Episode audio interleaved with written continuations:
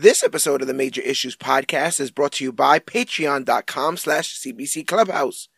Comic Book Click is on Patreon, guys. For as little as 10 cents a day or $3 a month, not only can you help keep the lights on here at Comic Book Click headquarters, but your donation gives you access to exclusive content like CBC commentaries, polls where you can choose what content we cover next, and special behind the scenes footage of things here at Comic Book Click. Visit patreon.com slash CBC Clubhouse today and become a Patreon. And remember, you, yes, you, are worthy.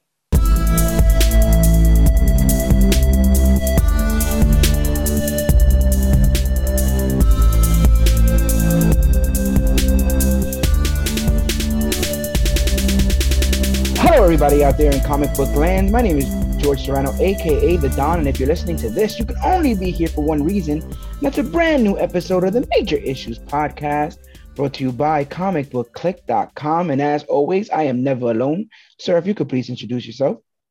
I am Dan the comic book man. Can the fans hear me?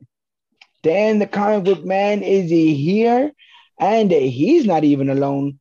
Other sir, can you please introduce yourself? I'm surprised melted face, Gregory Thomas, aka GT Rebirth. GT Rebirth and Dan the comic book man in one review. Ladies and gentlemen, you got to understand how lucky you are for that. And that is because I think uh, these two gentlemen in our group chat are the most diametrically opposed when it comes to different forms. Oh of my Oh media. yeah, oh just set us up now, Oh, why don't you? Yeah, we, we we're literally polar opposites, but it's also beautiful to me because we the three of us specifically haven't been on a show together since Vote Loki. And that was Oh wow. George Serrano, aka the Don's last New York recorded episode. Wow. See, I had no idea. There you go, dropping the facts out there. Dan, the ah, comic got it. book man. And that's the thing. What one of the things that we have constantly debated in our group chat is, you know, beauty being in the eye of the beholder, art being the kind of thing that is kind of left to those who experience it. And I'm starting to feel that way about our subject today. Today we'll be covering Doom Patrol season three, um, a show that I had, you know, I've been ranting and raving about Doom Patrol since the very first season. turned me on to that I had no idea even existed until you were like, get on this Doom Patrol. No, get on this. No, please get on Doom Patrol. Yeah, Like, to be Doom honest, I didn't know that um GT that you I, did, dug I it didn't even know who these people were. did. Uh yeah, I, I it surprised me as well. And I just I remember just thinking like like okay, this is another one of these things where like I have no clue who any of these people are. And um we're talking like what what was it, Grant Morrison? Yeah, yeah. So I'm just oh, yeah, like that's what I'm saying. It's Grant Morrison writing, and you love making fun of the way this man writes. Uh, listen, uh, it's not my fault. The man has like he talks about things as if they are all happening. yeah. You know, um, uh, if you if you ask Grant Morrison what time it is, he'll tell you how time was discovered. Um, Right. That's his that's his bag there. yeah, yeah. So I I didn't know what to expect going into it, and like I. You know, I it, it's a term I don't use very often, but like I got something that it was what I would call beautifully weird. Okay. Yeah. No, I but can agree with weird is that. the best place. It's the best word to describe how season one, especially season one, was when we're not used to shows like that. We were coming off of Gotham and Agent Carter and Arrow and Flash, Supergirl, Legend of Tomorrow, and so many different shows that either blended realism or had that campy silliness where you're like, I can't watch this anymore. But Doom Patrol came in with the style meets substance in, in a way that not many shows came in with. Yeah, yeah, I, I agree, and it was something that I latched onto as soon as possible. Um, and you know, I I dug for season two, and season two kind of we got left with a bit of a cliffhanger because of COVID. We didn't get the ten episodes that we were almost even promised. We ended up getting nine, which made this this season be the one that had to pick things up. Can you remember when you decided that you dug the show, GT? Because I know me and Dan have spoken about this in, in great lengths, but I want to hear a little bit about where your fandom sits with this show. Um. You know, I I if I if I were to pick out the episode that stuck out for me the most from season one, and that kind of like and, and I guess that kind of like really, you know, stuck it in deep for me. It's probably Danny Street. Yes, Okay. yes, yes, yes, yes. Um, well, what what is his name? The guy in the rags. Oh, Oh, uh, negative man. His Larry real Trainor. name. His the real name. oh, Oh, Matt Bomer. Okay, yeah. Like, like for some reason, and I don't know if that's his voice, but like, there was a lot of fun to be had in him just his like imaginary karaoke moment. Oh No, yeah. no, no. yeah. no, George. George was actually there because I was at George's house when I first saw that episode for the first time, and I was I was starstruck. I had tears in my eyes. I genuinely loved everything about that moment. And then the ball dropped. That was all in his head, and he was sitting at the table the entire time. And I got so mad, not at the show. I got mad at myself that I I saw what I used to do, where you just you fantasize about the best parts of yourself, but it's just a fantasy because you're too scared to really open yourself up like that. That episode hurt me. It hurt. Well, I was Yeah. just enjoying it, but I, I thought it was a fun time.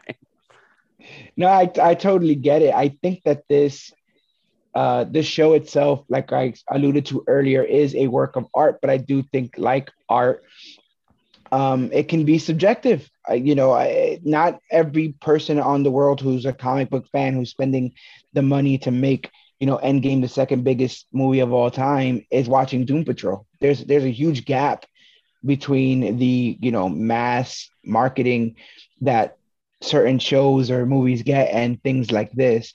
Um but i but i kind of dug it because of that. It almost felt like a you know like the runt like the you know like the rudy of shows. I'm i'm i'm, I'm hoping that it gets notoriety and all these other kind of things. But season three for me as somebody who absolutely loves this show felt a bit weird so what i want to do with you two gentlemen is i want to walk down the gallery that is Doom Patrol season three.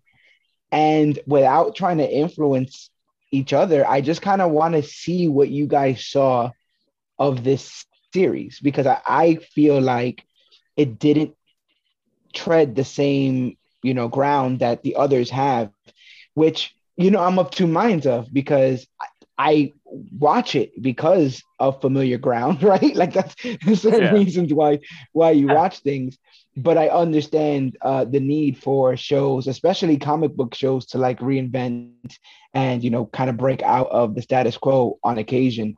I guess my biggest issue is that this show never really had a status quo, um, and I I personally felt like some of the the characters themselves regressed a bit from their um, from where we were left off in season two. I don't know if that's necessarily a symptom of the COVID, you know, of it all, where they had to come in last minute and try to do a finale and a season premiere at the same time, which couldn't have been easy. You know, I'll, I'll be the first one to say that I've never had to do anything like that. Um, so it totally could be that. It could be just a fundamental misunderstanding of the team or an understanding so deep and dank that I just don't get it. But I'll go I to you. I would love to start with that because, all right. So you, you, you're you're right. There are certain episodes like Undead Patrol and stuff that bring back recurring themes or recurring uh, moments, and it feels like either a a gross misunderstanding of what the first two seasons did, or b it's taking everything that we loved about the ridiculousness and the I don't care attitude of the show and parodying it. But when you brought up the regression of these characters, my issue is that sometimes with and that's what what this show does beautifully is that it blends life and real emotion. Sometimes things hit us, moments hit us, and we have no choice but to regress because we're, we, we, we don't know any other strong coping mechanism. When Niles Caulder spoilers for people listening. Please go and watch. Oh yeah, full three. spoiler alert for season three. Yeah, full spoilers. Anybody that hasn't listened to, to watch season three yet, stop right now and go and watch it. But spoilers ahead. When Niles Caulder dies, and most of these people have vocalized that they didn't give their full emotions and how they fully felt, even after Mr. Nobody told them what their true origin is, even after the candle maker came and showed that Niles Caulder is, is really not that bad, good of a person. Even Kipling has tried telling them, you don't know who your surrogate father is. You know, when he died and he, he left them n- no chance to really release their emotions of how they felt, you have no choice but to regress. I, I've, I have, I, not that I've personally lived it, but I've personally seen it in my family of somebody dying and that son slash daughter never getting to either A, release the anger or B, saying, I forgive you and becoming worse because of it.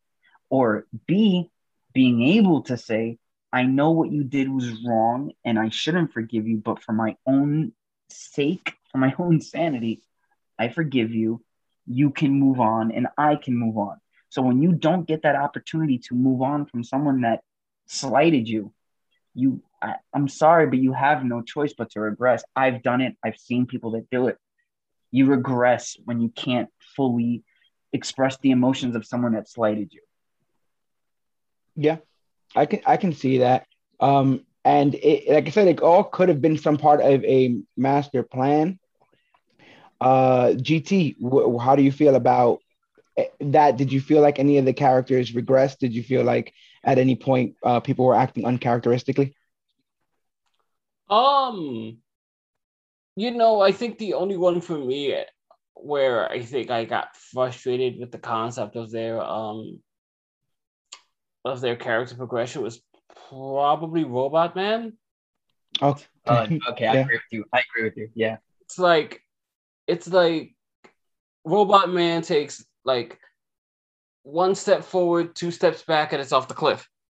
yeah. No, no pun intended, huh? Purpose. Yeah. You did that on purpose. I actually didn't. I, I always forget his real name. But you know, and, and you spend the entire season just watching him get back up the mountain to stand on the edge again. Yeah. Yeah. I, you know, I was looking at his whole arc here, and I don't know exactly what it's trying to say other than, you know, you got to get help. What, you know, if you need help, get help, I guess, kind of thing. Get past the pride of it all. Um, I almost, you know, I hate to play script doctor. There's people way more qualified uh, than I am to, you know, tighten some screws on some things. But like part of me wonders like they they should have went back to the well of of cliff choosing his family over fame. Because initially when fame and his family were on two different sides he always chose fame and the attention. And he's never been tempted with that level of attention again. So of course you go back to family there's nobody else to this, right there's nowhere else to go um maybe he should have been like a uh PewDiePie kind of like streamer. Like maybe he should have made wild money and Clara's calling him, hey, come see your grandson. Yeah, yeah, yeah. Hold on a minute. I'm making some money. I got things to do. Stuff. He was selling people's stuff for all. They made him a crackhead. They made him a crackhead who's into OnlyFans and stuff. it was very weird. Like I don't oh God. I'm, I'm not saying that that doesn't happen, but to give him No. those kind of impulses only to take them the, away to teach a lesson felt weird when I feel like the man has already a bunch of quirks he could have just worked worked through. worst part was is like they spent see they spent two seasons on the fact that even if he's just a brain and I know you know pot and alcohol goes to the brain, they spent seasons building on the fact that he can't get inebriated without some sort of mythological help.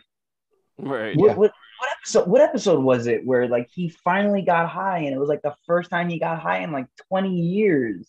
Sex Patrol. Sex, but yes, season two it was Sex Yeah. Patrol, and, and he Yeah, because even because even because even when they do the um, even when they do the flexgasm, it's like he's just over there, just like um, how do I pretend? Yeah, he's faking it. What what what do I do? And the worst part is is orgasming is a dopamine release. It's a brain release. So either that's a not you know the writers weren't smart enough to realize that most of inebriation is brain stimulation or b this guy just no matter what can't get to that euphoric state that we can get to Right. so it was kind of weird watching him shuffle pills into a funnel with with tomato sauce mm-hmm. and then all It's like a some sudden, kind of nutritious slurry, I guess, that you give to a robot. With with no actual with, with no actual like bloodstream to absorb the the No, narcotics. that's what I'm saying. narcotics. Yeah, there's no veins. He is legit just a brain, but that also begs the question that a brain has these stems, the medulla oblongata, the fucking. if they're still there. all the veins. But how can a brain? That's what the beauty of what the first two seasons was. Is it didn't explain the fact that he was just singularly a brain with no medulla oblongata. Sure. Yeah. So there's no way that this man could The ingest. medulla oblongata. You're wrong, Colonel Sanders. I feel like um Cliff definitely, you know, like when once the season started, GT kind of already let us know early on that the season itself was a little bit different than the other seasons, and so I Yeah. kind of watched the season premiere uh, with my arms crossed to kind of, you know, te- test it out. And off the rip, there were a couple of things that I was like, huh. and once I ha- once I hawed enough, I was like, okay, I'm not sure I like where this is going. So, like, you know, Cliff for some reason now in this season is like Homer Simpson. Like he's just Dope. screaming and doing the dumbest, most It's the same problem that happens in the office. It's like these these characters that you grew to love, that you understand a certain characteristic about them, now becomes amplified in a sense of parody. And it's not Yeah. respect to the character. It's not love for what you've seen. It's legit. Oh, the best part of Cliff was the fact that he said fuck every time. So let's make him say fuck 180 episode, 185 times an episode. Yeah. Yeah. So like that felt a little bit weird uh, to build up Miranda as big as you did for an entire season to kind of just like hand wave it away as like, oh no, she he's just she's just a manifestation of what malice or something like that. I can't remember exactly what she was, but She it's like it all comes back to the being a whatever That's why the I- hell that means. No, I literally remember her saying, it's like, I'm not a persona. I am all of the emotions Kay bottles down, all the anger, all the hate, all the sadness. I am the manifestation of every bad emotion that you feel amplified. And then it was just super easy, barely an inconvenience to beat her. You just got to push I a just don't- I was wondering when somebody was going to notice that pitch meeting was on in the background. Oh, I just don't understand like any of that, to be honest. Like the way the up, upside down, upside down, the way the underground, whoops, the way the underground is set up. That's a much different show. Yep, Yeah, it is. I, I love it.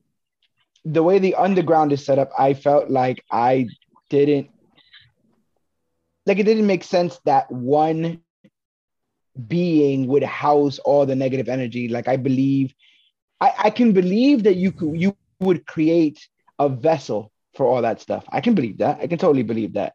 That you would create a persona that can take all that kind of stuff on. But it was a multiple personality disorder. That's the worst part is that they built up as this like multiple personality disorder, and then it just became, oh no, no, it's one persona. It's one.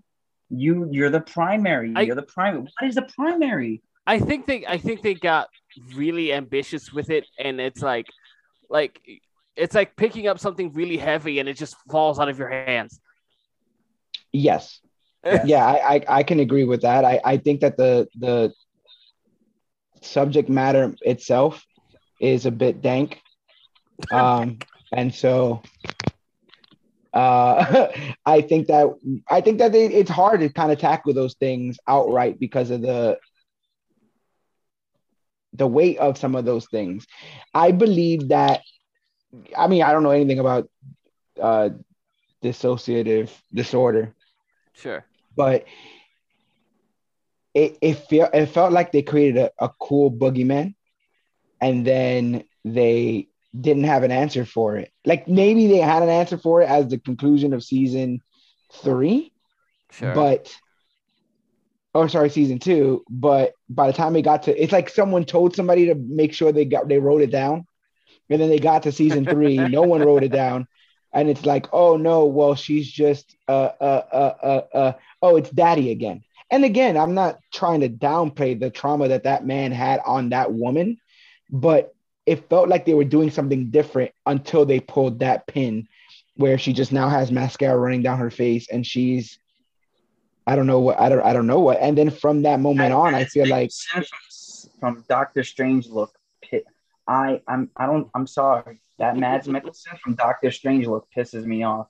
I'm Why? tired of the, I'm tired of the running of the eye mascara. It's like God damn it. well, that's Like, more of a corruption of the the soul. I'm but- tired of cor- and I'm literally tired of corruption being visualized as your eyes looking like roots are taking over your forehead and corneas. Like, come on! But you Yeah, well, it's it's also just- the right- window you see.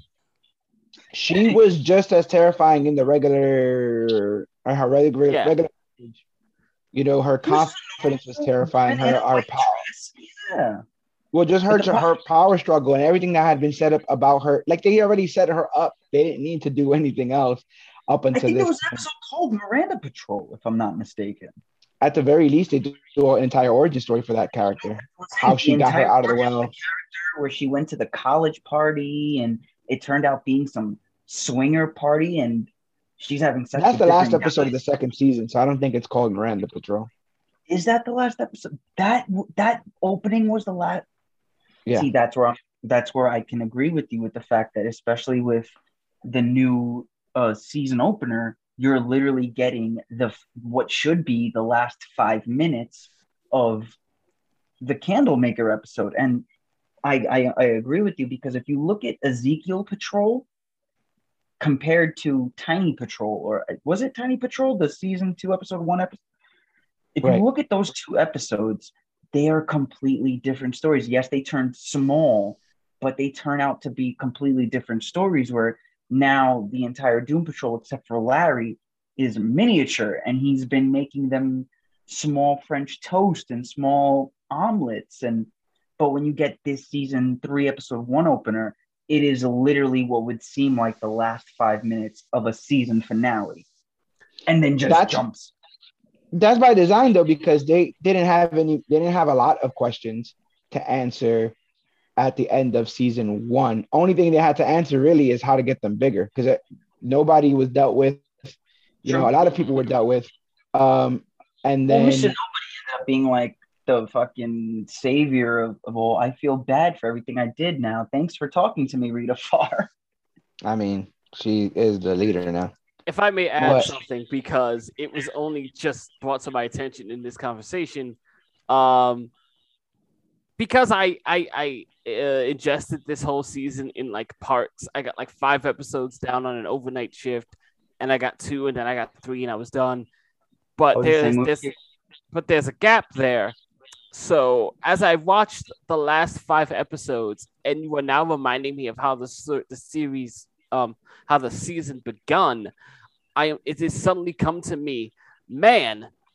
They really got rid of that child really easily, didn't they? well not only that but the candlemaker enough, and J- and Candlemaker too. But Yeah, they both. They just like you know what? Let's have Larry have this one conversation. Let her bury her father, and then let's push her out. we out. just we just swept But- that thing. Just swept But swept the it. Dorothy, the Dorothy of it all doesn't bother me because unless you were gonna have, you know, an entire another season revolved around her, she could have went wherever. It's Sure. Candlemaker that I'm beefing with. You did a whole like weird, uh, what's it called? Um, like um, cave woman esque ritual with moxins yeah, and and and and like uh mental weapons and she was gonna go to war against this this the darkest, deepest, darkest, longest living entity we've ever seen. And, And I then they have a did like conversation A That's it. I did like that there was a there was a bit of a standoff in the sense where it's like, you know, we're gonna stand, we're gonna sit here for as long as it takes. I thought they were gonna write them off both that way. You know what I'm saying? Like and the- they're the- just the- still well, sitting there. Yeah, it's a staring contest for eternity and who's gonna win kind of stuff. Um invincible with the the Cyclops guy, Seth Rogen's voice. Yeah, but they end up, she ends up just kind of sort of like taming him, I guess, Mm. because she shows back up with him. And seemingly now we have two beings of ridiculous power levels that would have been incredibly useful for this season. And they find a way to get them both off of the show. Um, so you deal with losing a powerhouse talent like Timothy Dalton, who plays the chief now, is colder. And then two But they big do give you points. one pointless cameo that never comes No, back no, up. don't even don't even go there with that goat. No, with the no. shit, Ghost Caulder happened, and you will acknowledge it. I'm not Yeah. acknowledging Ghost Force Folder Ghost. happened- happened, For, so Force was- Ghost Caulder. and then they open the uh, then they end the episode where he's like, you know what? Let me take my shirt off. I'm about to have sex with some ghost. Oh damn it! I lived my life. I'm going to heaven. No. no, that's because of the head. Oh, was it That- was it because was it because because Kipling Kipling stole the head. Kipling took the head, so he couldn't go nowhere. His soul No, but couldn't go and hang out Which with nobody. also I think never comes back up. No, the No, head. Uh, No, Daniel kept telling me that this whole thing was gonna eat its own tail, and that Niles is gonna come back, head is gonna come back, everything else is gonna be, you know, figured out. But nope, he never comes back. They never, they never kind of go to that well. And I totally get the idea and the plot point of how do you deal with a death, a loss of somebody that you demonize because they've done tremendously traumatic things to you, but you loved for a certain time. And how do you reconcile those feelings? How do you deal with feeling sad when you probably shouldn't, or feeling mad when you probably shouldn't? Any of that kind of stuff, and the weird, complex way that we all mourn. I think we've all kind of dealt with that at a certain level, but that it's kind of addressed a little bit in in Yeah. um vacation patrol or whatever and uh you know jane burns an effigy i guess. That's a, a form of of positive uh you know moving forward. Robot man gets to talk gets to talk to the ghost so i guess that's something worth the damn even though niles probably should have talked to rita. Pro- niles probably should have told something to rita given everything that she ends up having to quote unquote figure out. He didn't give he didn't leave her with nothing but that damn key. Yeah. And and and like once Michelle Gomez shows up, we just basically like, well, this is the plot now. The plot Yes. finally showed up. Right. Exactly. And literally, like, I mean, I, I can totally have seen that whole Michelle Gomez, you know, when she debuts as a character, I could I could see that being a very tasty, you know, Easter egg leading into a couple of months of us not watching Doom Patrol and then getting ready to see what that character does. Sure. But I think they almost wasted time making it a mystery for as long as they did as to who that character was, because then the narrative kind of gets twisted, then the timeline gets twisted, and then we just end up in a very, very weird spot at the end of all of this. Um, so we kind of just tied up uh, Jane and uh, Cliff a little bit there. I know that one of the writers went on to say that they were trying to move Jane to a, a, a you know a, a more healed place, and even eventually flirt around with the idea of her having a love interest, and that was loosely teased with the Fog, one of the members of the Sisterhood of Dada. Uh, how do you gentlemen feel about that? Not a whole fan, thing. not a fan of it. Not a fan of it because it was what it was is when you see Kay go to the surface for the very first time, Jane's there on that um the look thing that you see at like uh tourist attractions, and she's looking, and this guy's like comes up to her and like, hey, you shouldn't ride your bike in the street. You know, you're gonna get hurt and stuff. And she's like, don't don't trust him. You don't know him, Kay. You know that's a man. Don't trust a random man in the street. That random man might rape you or kill you or kidnap you or something. And so for that, and then the love interest thing, it's a total, total backwards jump on what you're introducing us because literally that's like episode eight. It's over an episode, two episodes later, for two for an hour and a half later, you're like, oh wait, now she's getting this love interest, quote unquote. It's it, it makes no sense, truly. It makes no sense to the character you're giving. This is supposed to be a character that was sexually abused so badly that she created like 79 personas to help her cope with her own life. One of the personas is a therapist, Dr. Preparation H. Oh, uh, uh, Dr. Harrison. And the thing is, like, I just feel like they they just kind of treaded water for a very, very long time. To me, it felt like there were instances where it was very obvious the story that they were trying to tell, in the sense that what do you do if you built your entire life to withstand trauma and you kind of get past it? What happens when you get to a place where things aren't actively attacking you, but you've only built yourself for survival? And the idea that Kay would want more, like all of that's incredibly interesting, but I don't think like they just kept making it a mystery as to what Kay wanted, what the other personas wanted, wanted and what it shoes, meant. George, she wanted shoes. She never had a pair know. of shoes. I don't know about I, any of that. I feel like the I feel like the problem with the Jane uh with the crazy Jane character to some degree, if you want to call it a problem, is almost that we've sort of built her entire existence around solving the Kay problem, and once the problem is solved, there's nothing more. Yeah. So we can't you. solve it. Right. Yeah, it's a and, problem now solved, but we can't solve. I'll agree with you on that. But last season, they played around with the idea that Miranda was solving Kay's problems. Mm-hmm. So they already kind of touched on. She had the conversation that I, what I'm just talking about. She had the conversation with Larry about what do you do when you, you know, like when when you're not angry anymore or when like uh, when do you allow yourself to be happy? When do you allow yourself it's it's almost state? it's almost kind of meta because it sounds like the writers room going like oh, what do we do when we fix her? Oh they just kept asking That's the fans knew.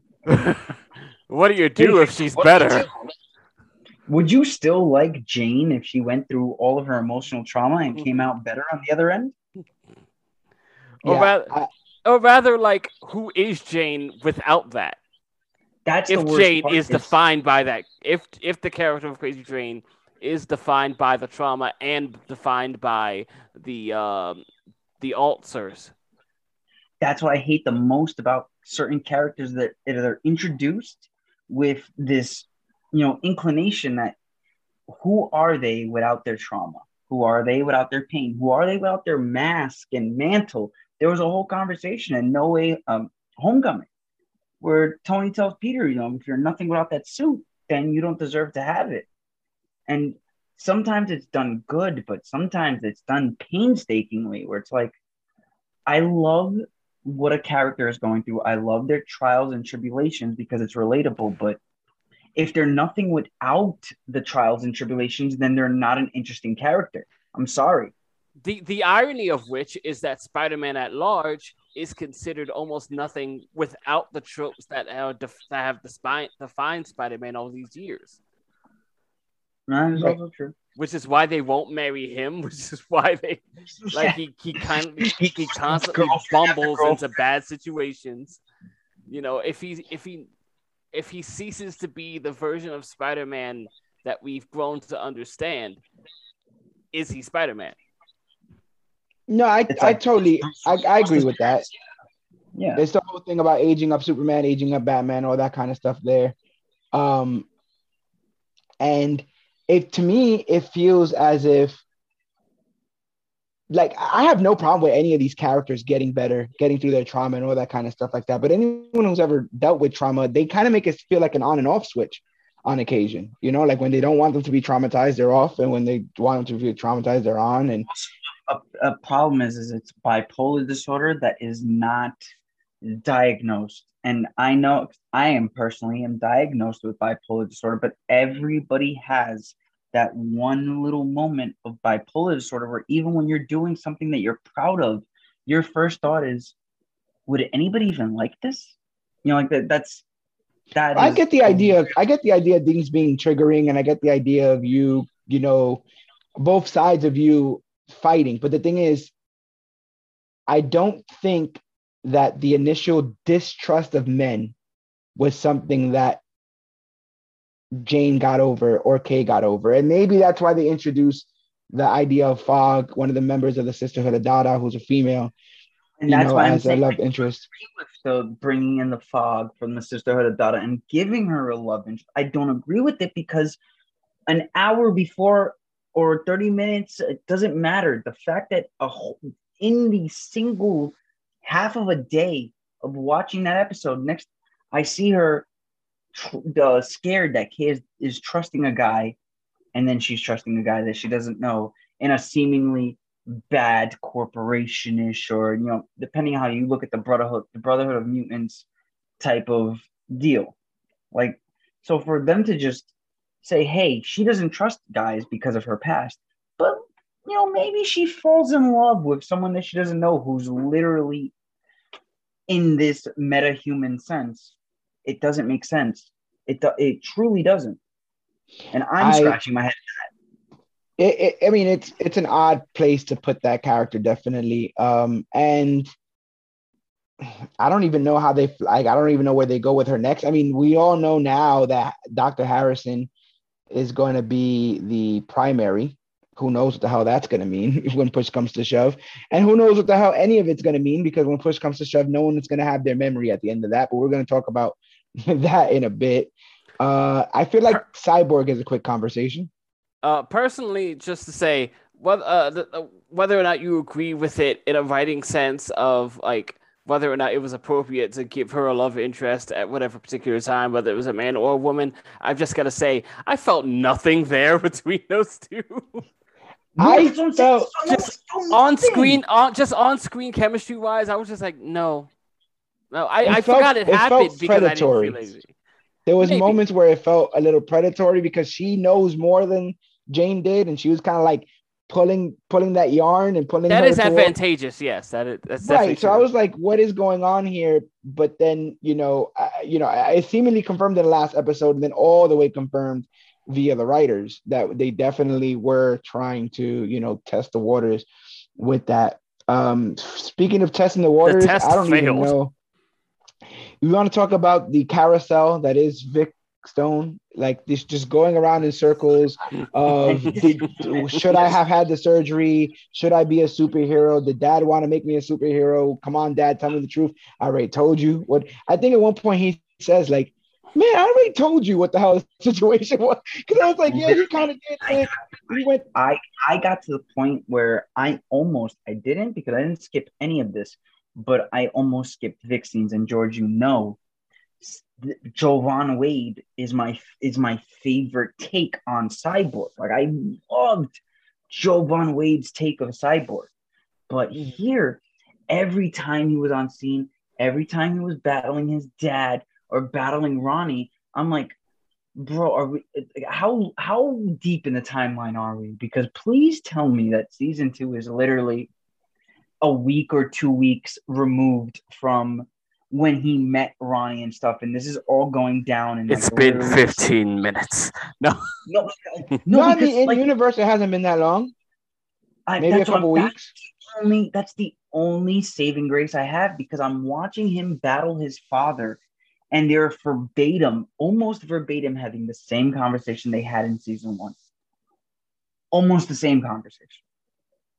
It's like, Yeah. why did you do this? I'm trying to save you. Damn what anybody else says. Oh, but they said that you're a madman. I don't care. I'm not a madman. I wanted to save my son. Like it went from Vic believing Niles Caulder's word over his father's to Blick to Vic believing his ghost of a mother in a hallucination episode. That was the only time I was on Silas Stone's side. Like when he comes back around and he's like, I heard that it could have been somebody. I heard it could have been done another way and didn't have to get done this way. And The he's like, who, the, who you hear that from? I don't care if you're from a ghost or It's like- whatever. I did what I it's did like- to save just like really, son, really? Did you peer review your findings? Did you look up some other research? No, like for real, for real. Like it, We call this confirmation bias. Exactly. That's- and the thing is, like, you, if you look at it from that side of the spectrum of when you look at it through the confirmation bias uh, thing, he's wanted the answer that this shouldn't have happened. Yeah. And he was told that it should have. And then he rallied against it again. and then he was told everything was Gucci. And then his mom told him again this time. I was like, bro, you know, like I'm glad they got to where they wanted at the end of it, and maybe somewhere along the lines he'll realize that, you know, oh, I wish I, you know, it's the things that make me different that make me special, kind of. the best was in that. Un- was it undead? No, it was um, it was like episode six where they went to that whole mystical place. And I'm, I'm trying to remember the name of the patrols, but where he talks to like the Phil LaMarr looking guy with the with the Jeff Bezos That's Amazon. the, that's the Dada Patrol. That is Dada Patrol. Okay, Dada Patrol. When he goes to Dada, that was my favorite moment for Vic's arc in season three, where it's like, yo, you weren't born this way. I was born this way. You were made this way. Who are you? Who is who is Vic Stone and all that? I'm like, damn, that's kind of it's hitting. It hit me a little hard. I it, of everybody that experienced the whole Dada Patrol thing, Vic's little arc with the guy with the propellers on his back kind of hit me a little hard. I feel like yeah, they're bike they're bike wheels. they're not propellers, they're bike wheels. Uh Yeah. Um when so like the that you're right, like that someone confronting you so aggressively and being like, why are you what you are? How are you what you are? All this kind of stuff. I think that stuff is powerful. My issue is we did this already. We did this in the second episode of the first season, Donkey Patrol, where Mr. Nobody tries to aggravate Vic by showing him his mother dying again. And he goes, You think I haven't dealt with that? I'm cyborg. Every morning I wake up and I think about, you know, you know, how I could have saved my mother and I fight forward for a better tomorrow. Patrol is my most hated episode of the series. No, I I don't mean to cut you off, but that actually is why Dada Patrol is my most hated episode. Like it was the first episode of Doom Patrol history where I had my fingers on my temple. Like, but didn't we go through this when Mister Nobody did this to everybody? Yeah, but then to me, then my worst episode in that vein is Subconscious Patrol. Like I'll give you that. it's another it's another therapy patrol it's another you know uh somebody is showing you versions of yourself you don't want to see so now you have to have a half an hour conversation with that version of yourself and deal with it we've seen this happen and the thing is like especially larry like larry deals with this every two episodes yeah he's like what oh no i got to take off my bandages and look at my ugly self and realize that no one's ever gonna love me. Like he deals with this every every couple of episodes. He fights with the negative spirit, and that was the character that was getting me annoyed the most. I won't. I won't. what do you mean? Get you annoyed the most? He's gone in the first episode. But but the fact that Larry was was it- Oh, Larry. It's like no, that's what I'm saying. Larry, Larry was was pissing me off the most because we have been going through the whole culmin at the whole problem of him dealing with the negative spirit since, se- since season one, episode one, and at this point, bro, either get with it or get or don't get with it. And then when I ask that question, can you get with it or not? The the showrunners say, all right, let's have him have a moving tumor all around his body and have him puke blue every episode. I was like, come Is, on. is it is it part of the birthing process to take this thing out of your body and then put it back into your body? I didn't. I don't understand the the the, the oh schematics of that. Like, uh larva, that big blue larva that he's just feeding bread and water in the woods. how'd you What feel about this? old negative man, uh, GT? Yeah, GT, you haven't Um, spoken. in a- I, yeah, I- you you guys have been going for a while. I've been trying to find a, a way to get word in. Um, um, my apologies because I wanted to really get a word in on Cyborg for a second there. Uh, because apologies for going too much. I'm sorry. it's a, the, fine. Um, really quick. For one thing, yeah, it the whole thing is mostly kind of annoying because like it, it does retread a lot of old water with Cyborg and all that. You get like 15 minutes with the old girl from season two, and they just write, write that fuck off real fast. Um, so I'll try to make a few quick points. One, okay, I didn't know Joivan Wade was jacked. oh Jesus. yeah, yeah, yeah. Dude, um, he's like he is a good. I like him better than Ray Fisher. But go ahead, go that's on. fine. Yeah, that's fine. Um, the uh, I, I, forgot one of my points, but I'll make my main one here, which is what I'm kind of afraid of, and maybe they're all bunching together. Uh, okay, yeah, it's it's it's a lot of the old conversation we just had, which is the, which is the fact that Cyborg, um, almost because he's almost too cool of a character power wise, when they tried to give him a, a, a weakness or a trauma, it became the only thing he had, and they are constantly defining him by that thing. And um, for the most part, my problem with that is, uh,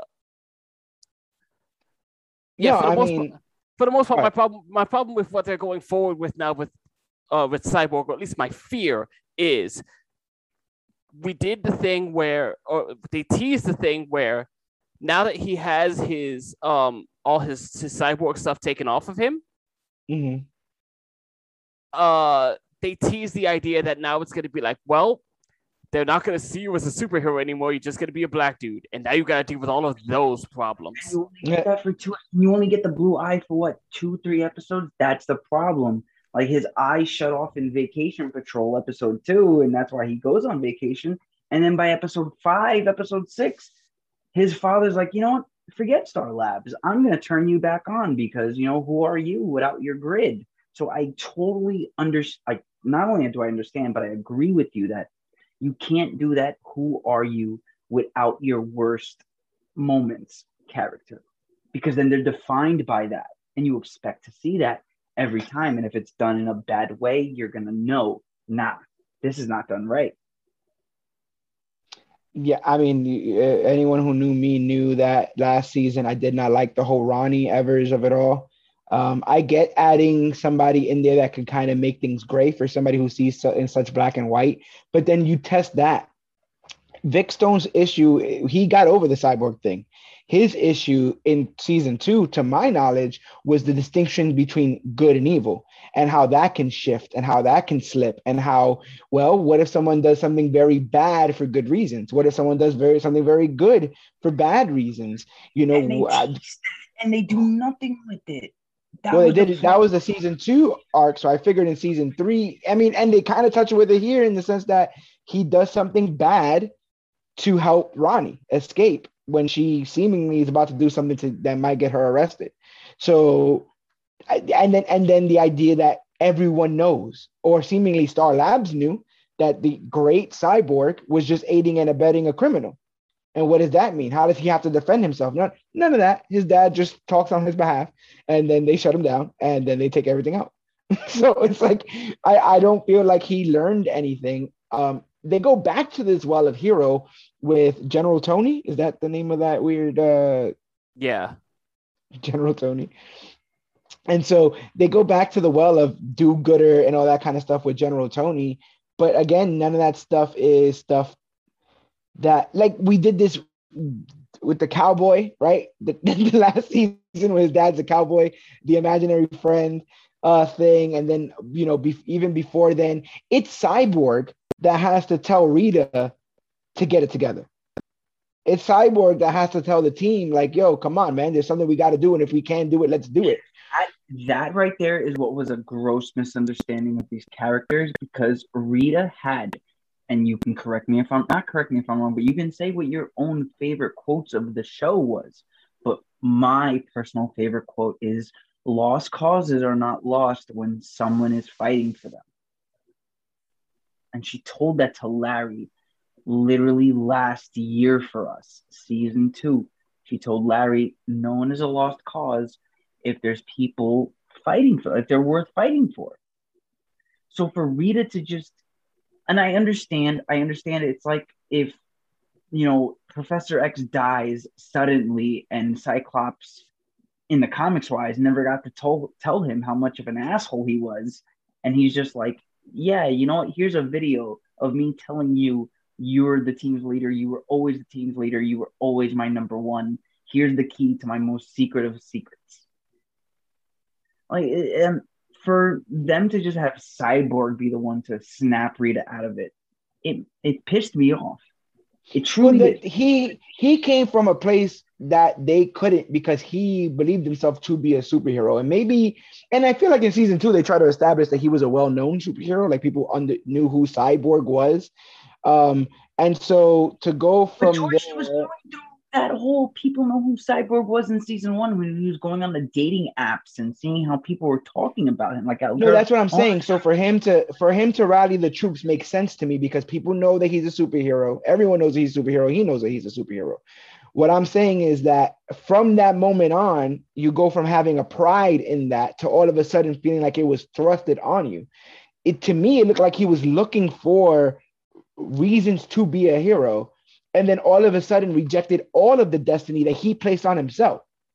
But no one told you to go that route with it. You did. I get that you had a bunch of implants that you know needed to do you needed to do something with all that Wi-Fi, but he literally could have done anything and he chose to be a hero.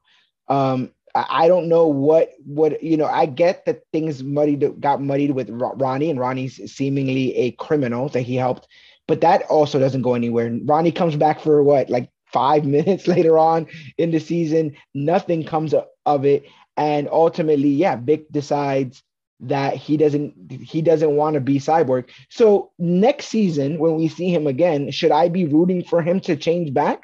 Should I be? He's seemingly happy as he is. I don't understand a, a scenario in which it makes sense for him to go back to having all that stuff. I agree with you that he should be that moral compass and the moral drive of I know I'm number two and you're number one, but like you have to like I get the whole him pushing Rita because the cyborg in the Teen Titans cartoon was very much the same way with Robin, where anytime Robin was like, I can't do this, I can't lead this team, Cyborg was there to be like, bro, you have to do this. So I get that they're going with this, but for him to it's like it's like what Greg said two steps forward, one step back with Robot Man. The Robot Man comic unit, it's the same thing I feel with with Vic. Vic takes two steps fo- forward, one step back, three steps forward, two steps back. So he's always in this plateau. That's the problem that I had with Vic this entire season was there was a plateau of character development. There was no Yeah. development. It was just here's the same character that you have got for 23 episodes over and over and over again. I, I'm I still like- waiting for them to put him on Titans. I'm still waiting for them to yank his ass and put him on Titans. But he probably don't want to go, so I don't blame him. Don't go, don't go, Joivan. Whatever you do, stay, stay in Doom Manor.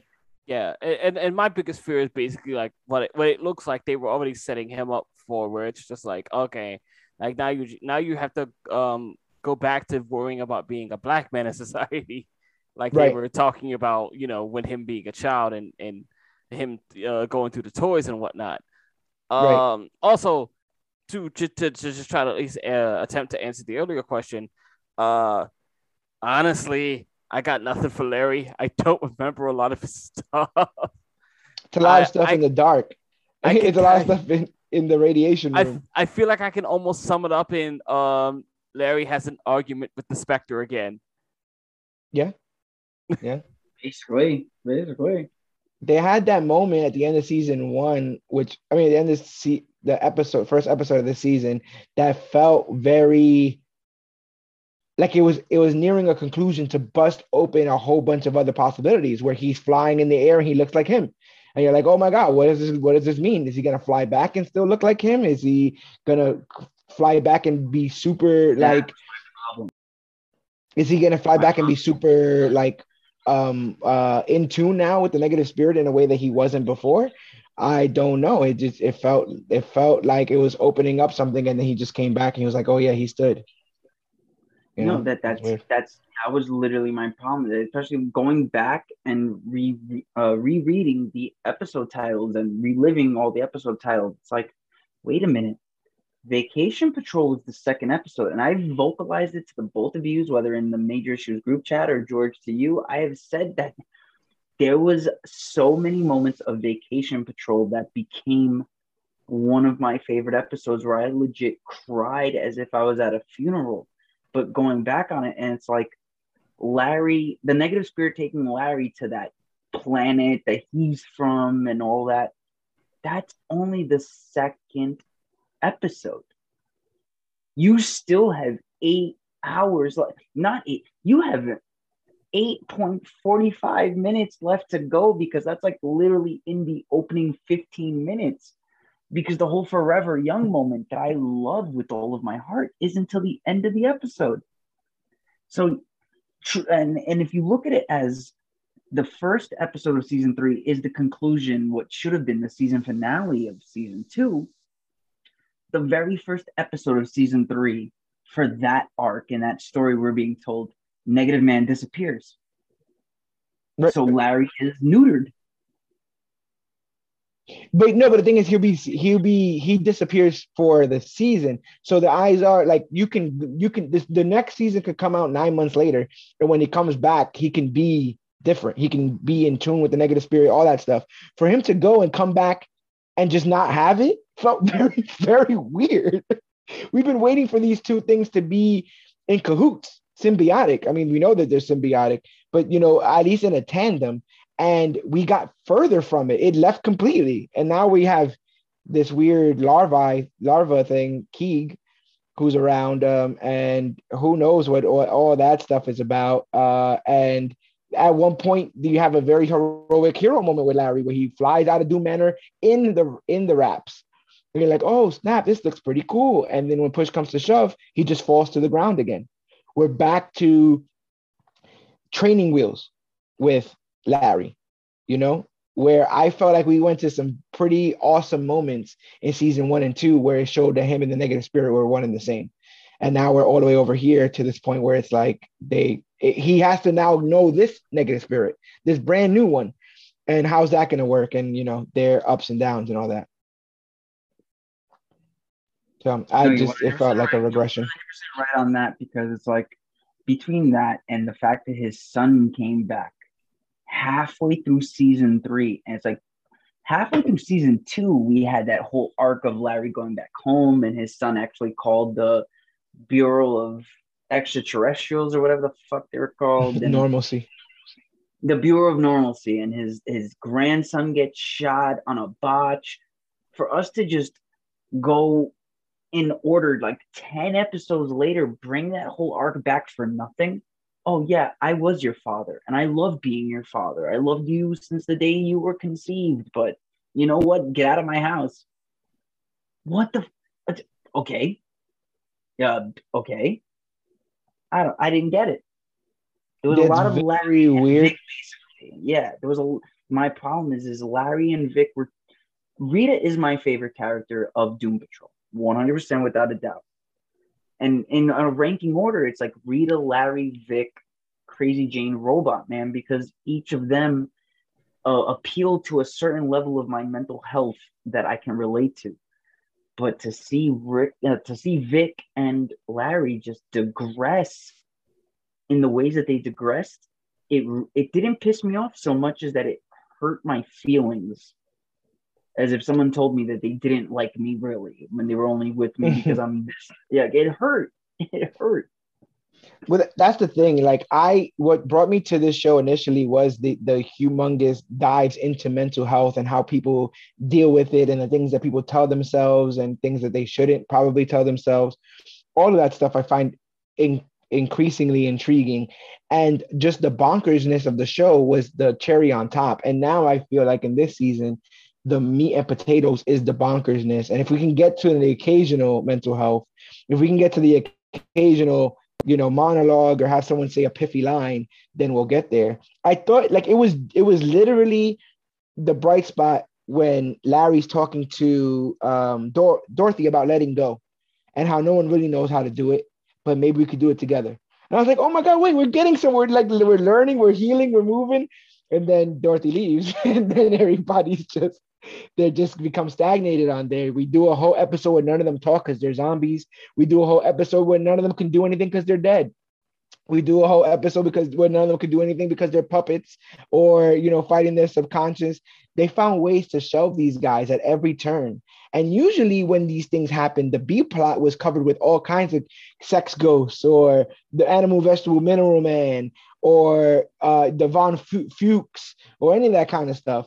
But in this, besides the Sisterhood of Dada, which are not villains, they're just uh, eccentric. you know, humans. They're like we're only we only became these evil quote unquote people because the way the world saw us. But it's the my problem was is the fact that the the bringing the asses back. And I know some of the fans probably might might not know what I'm talking about, but bringing the ass back from the ass patrol episode and then just having these moments where Jane is literally eating ass. Well, like she's literally holding an ass and eating it. Like you're honing in on the ridiculousness without realizing where the substance came from. It's style over substance, and I don't agree with it. What about you, GT? Like, how did you feel about the Jane eating an ass and saying brains? The whole zombie episode. I I I, I think I purged it because I, I don't remember the scene. um, yeah, I mean, it, it has every like the recipe is there. You know, it has Kipling in it. Kipling is a lot of fun. You know, the butts can be a lot of fun. The Bureau of Normalcy is a great foil for everything that's going on in the Doom Patrol. It's the the the ingredients are there, but it put in the wrong order or put carelessly, the meal itself doesn't come out tasting well. I think they wasted a lot of time, a lot of time, maybe even too much time on the mystery of Madame Rouge, um, aka Laura DeMille, aka Michelle Gomez, who I think is a tremendous actress. This is my first time experiencing her. Um, I've hear, yeah, I've heard she's been in a bunch of things. Um, GT, you like you have a little bit of history with this actress. What what what have you seen her in? Uh, Sabrina the Teenage Witch. Um, or rather, I should say the, the OG? Adventures the, the chilling adventures. Oh, okay. I was like, Sabrina. wait a minute. Uh, yeah. You had me for a second, so I'm like, I'm in my head. I'm like, wait a minute. I, I, yeah, I still, I still say Sabrina. Just that's what it is. But yeah, yeah. Techni- technically speaking, the chilling adventures of Sabrina, in which she, uh, she has a very good character that uh is um she's the recurring. Right. No, she's not the ant. Why does she look like the ant then? Oh, I no. know. I'm thinking. Never mind. No, she's not the ant. Um, she's uh she's one of like one of the demon characters who's a long running recurring character on there and she's great um michelle gomez is a fun is a fun actor she uh she has resting bitch face and she knows it and she just embraces that eyebrows, bro. I swear I, I feel like I'm looking at her face. Michelle Gomez. I feel like I've seen her before. But keep going on. Uh but I I I was excited when I saw she was in this because like okay, I, I believe in her work and I know she can she can do some stuff. She's just she's a great villain. Uh I don't know what was happening here. you know what's funny? Um she she can chew a scenery. Hmm. Almost nobody can chew scenery like her in this. When she gets on screen, even in her debut, you automatically know that she's somebody that's going to be somebody big in the season. Um, I think by not having a way to play her, um, I, we we she looked like she could be delightfully deceptive, and we couldn't go that route because she wasn't evil, and we couldn't go completely altruistic you know, goody two shoes do gooder because she didn't under, she didn't know where she was. I think that there's something comedic about going back in time with a with a very in-depth plan and losing your memory in it. I think that I think that that's a funny plot point. No, that was but that there should have been ways. She should have been hip to it before anybody else, and she should have been trying to put the screws to them ever since. But they do a very weird thing where they allow her to figure out who she is alongside some of the members of the Doom Patrol, and then it becomes a race to see who can get who first between her and Rita. And it's a very, very weird thing. Um, one of the writers was interviewed and she said something that I kind of sort of like fig- not figured out, but I saw on screen, which is why I think Michelle is so so great at this. She said that she would kind of ad lib, but she wouldn't ad lib lines. She would ad lib delivery. And this actress was great at delivery in, in in this season. Some of the just the regular lines that she had to say, she said with such either sarcasm or you know um, just a biting nature of attitude that well, I, yeah, I it was amazing because the way she she was a what would you call uh, not a social worker, but like an HR representative of the Bureau of Normalcy. Like she was not normal, yeah. but she was like infiltrating it in a in a in a like a not a secretary sense, but like an inventory sense where admin she's the person you talk to before you get brought into either your normal or your uh, meta. I love right. it. So yeah, I can I can see the whole the double edged sword of it of it all, and I can see that she really did ab lib um, delivery because she was kind of rivaling April Bowlby on that transatlantic delivery. Though April Bowlby has the accent down, that emphasis on certain uh, you know words really got. Well, Michelle had that real sharp Irish uh, Irish twang to all of her delivery there that I thought was pretty pretty cool. But like you're scratching your head, okay, is she good or bad? Okay, can she turn into a bird or an ottoman? Okay, you know uh, what is um, she here the, for? The Wikipedia says she is Scottish. Scottish. I'm so sorry, Miss uh, Gomez, if you're if you're listening. And also, when you get a chance, sit down with me. I'd love to know how you got the last name Gomez, being a Scottish woman. Yeah, I was just about to. I was actually just about to bring it up because you know you thought she was Irish. She's actually Scottish, but her last name is Gomez. And if I'm not a gambling man, but I would bet that's kind of Hispanic. You know, like I like Hispanic. Irish is a funny thing. No, I don't know. yeah, yeah. No, it's all it's all dot it's all Dadaism. We gotta talk a little bit about uh the Dadaism of it all, this artistic movement um that took place right after World War One. Uh we do it, it it because I think it I think when you look through it, when you look at it through the lens of Dadaism, this show becomes a work of art but it's up to your interpretation whether it's a good or bad work of art. You know what I'm saying? And that's because Dada, to me. Yeah, Dadaism itself dictates what is art, if that makes any sense. They were the ones to like put a toilet bowl on display and, and call it art. And their theory is so long as you say it's so, it's so, you know? And they would write Dada poems and they would write them by taking a newspaper, clipping out words, putting it in a hat, and then pulling them out and reading it as that, put all together. We saw them but do a little bit of this. It's like, would you, would you, and I, you can disagree with the fact that art is in a, you know, the Museum of Moving Pictures and the Louvre in, in Paris, but if a five year old right now put their hands in some paint and slapped it on a piece of paper would you hang it in a museum? Would you truly charge someone thousands of dollars for this five year old's finger painting? I no. mean, a grown a grown man threw paint at the wall and they sold it for thousands of dollars. But, he, but but there was a there was a certain way for it. There was literally there's there there's color. There's the mix of it all. The the blending of hues. You can't just put your hand in blue, white, and yellow and gray, slap it on a piece of composition, and say, "Oh yeah, that's art." No, you but, But the thing is, painting. But that's what Dada is. Dadaism is. Dadaism is saying that you're wrong, Dan, by trying to put rules and regulations on art. You misunderstand art. I am for doing that, anyways. But you know what? There needs to be a gauge on what what exists and what's art. A movie can exist, a painting can exist. Can think, you telling wait, you telling me nothing can both exist and be art at the same time? It can exist and be art at the same time, but I'm saying something can't just exist and be considered art. It there has to be because there has to be a, a standard. No, it, there you go with the rules. There you go. But, there you go. Putting rules on, on things. The room is art. Why Tell not? me why is an artist. Yes, is he not?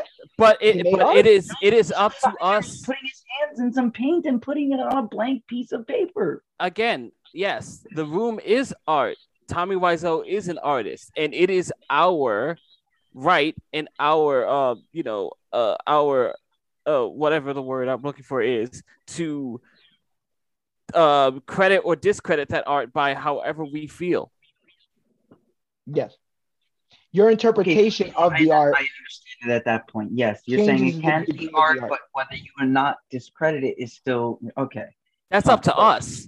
We can feel how we want to feel about the art. It, it it can be bad and it can be good. That's up for us to decide. But it's still The art. worst part is I've actually met people who say my favorite movie of all time is The Room. I met Tommy Wiseau at a book signing. I have uh, Matt Mark, whatever his name is, his book, you know, the disaster artist, and it's signed. Like I get the it, movie existed before the book existed and the book existed before the other movie existed which meant that two things of art came out of the one thing that we may not think is art but is that not art if I mean, And- if and- and one of if- the best movies I ever saw. I'm not gonna and- lie, and if- Disaster Artist is amazing. But also, and if the thing inspired other people to make a thing, is that not the most artistic thing possible?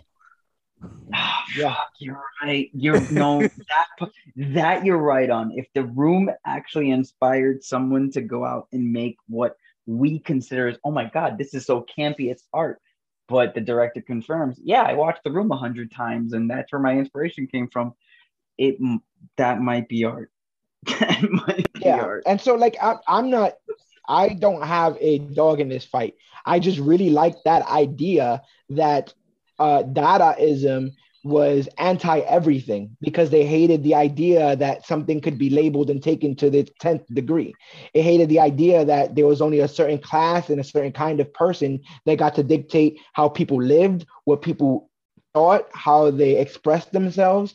And so why not sit there and you know go uh you know what is it? Mountain mau ma ma ma ma ma ma, ma or choc chocolate choc chocolate chocolate chocolate all of that stuff. They had a blast doing it. We're watching it and it's weird as hell. Watching 1970 17 patrol and watching rita go back in time and deal with dadaism for the first time is it, it, it looks like a fever dream but the idea of the boundaries being broken allowed this woman to find out who she was and gave her the empowerment to be the kind of person that she was. My issue, and now we might as well just get on Rita. My issue is that, uh, and me and GT talk about this all the time, but like they just kind of retconned Rita and used time travel to do it. Like they wanted her to be the the de facto leader. But given everything that we had on this character prior to that, it would made absolutely no sense. Not only did she run away from danger half of the time, but she actively tried to encourage others to run away as well. And she had absolutely no control of her own anatomy. She would fall apart at a moment's notice. She had no ability to do the things that we saw the comic book character could do. And so, how do we put all of that back in her by the time that the season ends, they literally have her travel back into time and they impound 90 to 100 years of character growth instantly. It- it's almost it's all it's worse than a retcon, I'd argue, because like instead of just adding something, instead of just adding something from um from before that can possibly inform the character, they instead completely erase the character and rebuild it into a completely different per. It's uh, this feels silly to bring up on this juncture, but like Rita Farr is the ship of Theseus. Is it the same character anymore? yeah, yeah. If you remove whole parts of her, That is fucking of her- hilarious. Because now that you bring it up, I'm sorry to cut you off, George, but now that you actually bring it up, this whole season can be summed up as the ship of patrolliness. It's it's the ship of Doom Patrol. It's like, is this the same ship that we got for the last three years? Even though it's not exactly what we signed up for, more so a Maybe, but, like, Maybe, but my point is like they have replaced Rita Farr whole cloth. No, yeah, yeah, no, you're right on that one. Yeah, I love I love the actress. I think April Bowlby. So something something about her portrayal of this character I really dig. But past that, I think that the writers and directors started to really see her. She's been a more than a side character in both of these seasons. I think even the second one, criminally so, where she was just the B woman for the majority of that. where did the B thing go? The B thing went from. Oh, the, I mean, to, I know. I would, I would argue that was probably the the only part of season two that they found a way to nail or stick the landing of because the B thing ends with her doing her, her monologue about now it's called her dying in front of all those people. Yeah, and then she gets that that that catfish phone call of don't show up on stage, and that's the last you ever hear. No one ever calls her again. No one ever says. No, no, but Oh, I'm saying that that thing was because of the uh, what you call it, because of the uh, like her new thing had to be the responsibility that Niles gave her. So we had to get her off of that, off of the the fucking because yeah, the call to action that she ignores. Yeah. yeah, the whole thing about the character was that she was somebody that, and I think somebody said this. I think maybe Michelle Gomez said this. Like she's actively searching for her to something to make her special. She's been looking around for a long time, and she thought, like, I thought it was pretty interesting that you know they were like, you tried the whole beekeeper thing and it didn't work. Like they were acknowledging the fact that she tried to be somebody different, which I thought was really, really uh, unique. I I really love that my bees monologue. I thought I thought she did very very well there. I I like that actress a lot. I just wonder, like, did they put the end result in a GPS, and was this honestly the fastest way to get there? You know, like, was this was this something that this was the only way to get here? Was this way? Was the only way to get here? Was literally Yes. Like, MacGuffin of a of a love interest, uh, you know, time travel, and and then a revenge plot. You know, I I, I it just How did you felt like a weird that misstep. Oscar Isaac love interest from the Sisterhood. See, he looked right out of Agent Carter. He looked like Oscar Isaac. What'd you say? Yeah, he looked like he was right out of Agent Carter. I don't get the reference, but Greg can laugh at that. He just was like an old like an old 1920s man. Is basically all I all I meant there. But um, what what do you think about Rita's whole whole arc here, Greg? What do what do you Yes. think? Um, I, I, I didn't care for it honestly. Like, and I think it loses me once they do the like. First off, she shot herself. As as weird as that sounds, it literally did happen, and not how you think. Uh, so like she gets killed by her other self, and then we do this whole thing with the time travel, which was already confusing as it is. But the whole like, if there's one thing I can't stand, it is the time travel memory wipe. MacGuffin. Ah, yes, yeah. The convenience. Uh, it- it's it's Bishop. I went back in time to do something, but I can't remember what it was.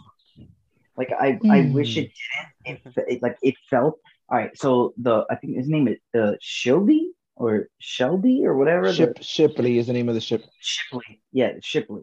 So the narration was great. Oh, when Rita Farr got too far, she she forgot herself and her mission. That was great in the, the visualization of her tears floating up and just turning into like, you know, you know how I am. Teardrops in the rain and all that like type stuff. I I loved it. I like the narration better when it when they could hear it and it became the joke.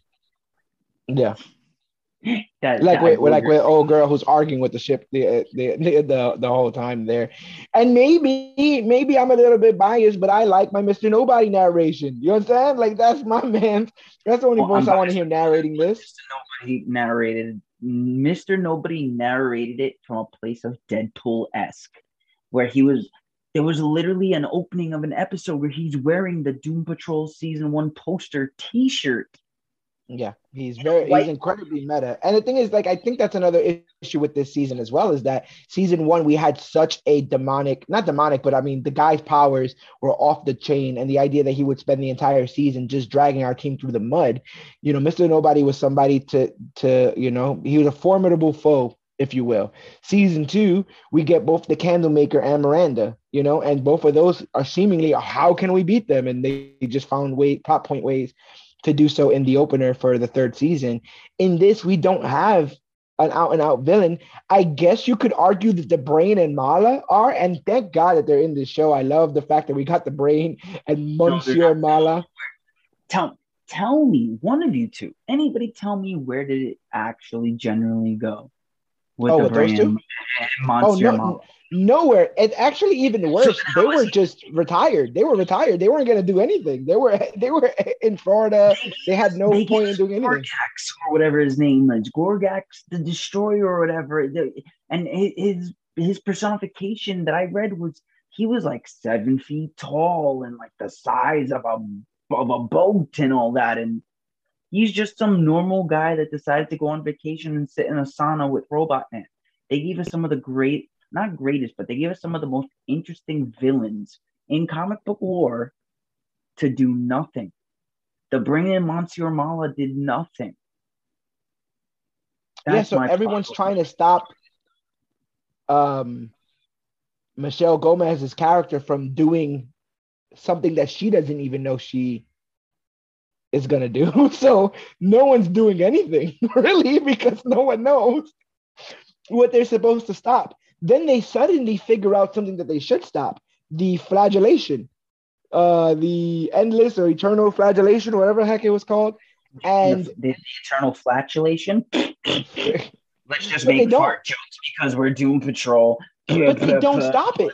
It happens. It completely happens exactly how they want it to, where everyone gets to see the version. And I think that that's kind of cool when we're talking about the Dadaism of it all. The idea that their crazy plot is to show everybody, to have them be the the personification of who they see they are they themselves as, are who they actually are in the real world. What a crazy but- kooky concept. Guy with the tattoos all over his body that like every birthday was like gonna be special because he was gonna destroy the world, the, the open the book or something like that. It actually went somewhere and it said something and it had substance where you had a chance to to to bring back that reoccurring theme and now I have to wait how many more years how many more months? I mean, it's been greenlit for season four. I mean, that's a there's a there's a silver lining Oh, yeah, there. Um, DC FanDome did that, but uh, it's to the problem is, is like I've already seen them face cataclysmic world-ending events and come out the other side better characters. As to where this season, it's like, okay, we're getting season one that goes nowhere. It stays at a at a yellow light. It's a car stopping at a yellow light when it could have completely gone before it hit red. Rita feels like the only person that feels like a better character in the sense of like when the season starts, she'll have a good head on her shoulders, etc. But again, we're gonna start a season next year where none of them have their memory because they chose to travel forward in time three minutes to get to. Did somebody just say anyway to get to um to fight some like scro- scrotum in the water, water scrotum, which I actually thought. Remember that one butt that got away? I thought that that's what they were alluding to. What happened to that butt that got away? I guess that they're just gonna let that let that dangle That was well. actually a note that I had in Mega butt. No, that was actually something that I had in my notes that I'm glad I'm so glad you brought it up because I was going to completely forget about it in my notes. But when you don't follow Chekhov's gun with your writing, I get mad. I literally, I literally get mad. Don't introduce something that you're never going to talk about again. So when you not only did they have this whole, oh my God, one singular butt is coming to Cloverton, but they made it an quote unquote end credit scene where you get two names in the credit and then here's this butt on a highway to Cloverton and it means nothing. It goes nowhere. Maybe if it happens in season four, then I will, and the fans can correct me, I will take back my word. I will take back all the crap I talked, but I'm sorry. At that moment, that is a gross violation of Chekhov's gun. Especially Yeah. since I'm just watched the two episodes of Hawkeye where they brought in a butterscotch and made it a purpose. Like, Right. follow Chekhov's gun, please. That's all I ask. Or Chekhov's phaser to this Vulcan over here. there you go. Um, I I'm I'm I'm I like where Rita is now. I like that there is somebody on the team that can like I, I like I point all the time to that Doctor Time episode where she has that like PowerPoint presentation about Doctor Time and she's Oh drawing God, Dr. drawing it up and like. Time Control was one of my favorite episodes. Yeah.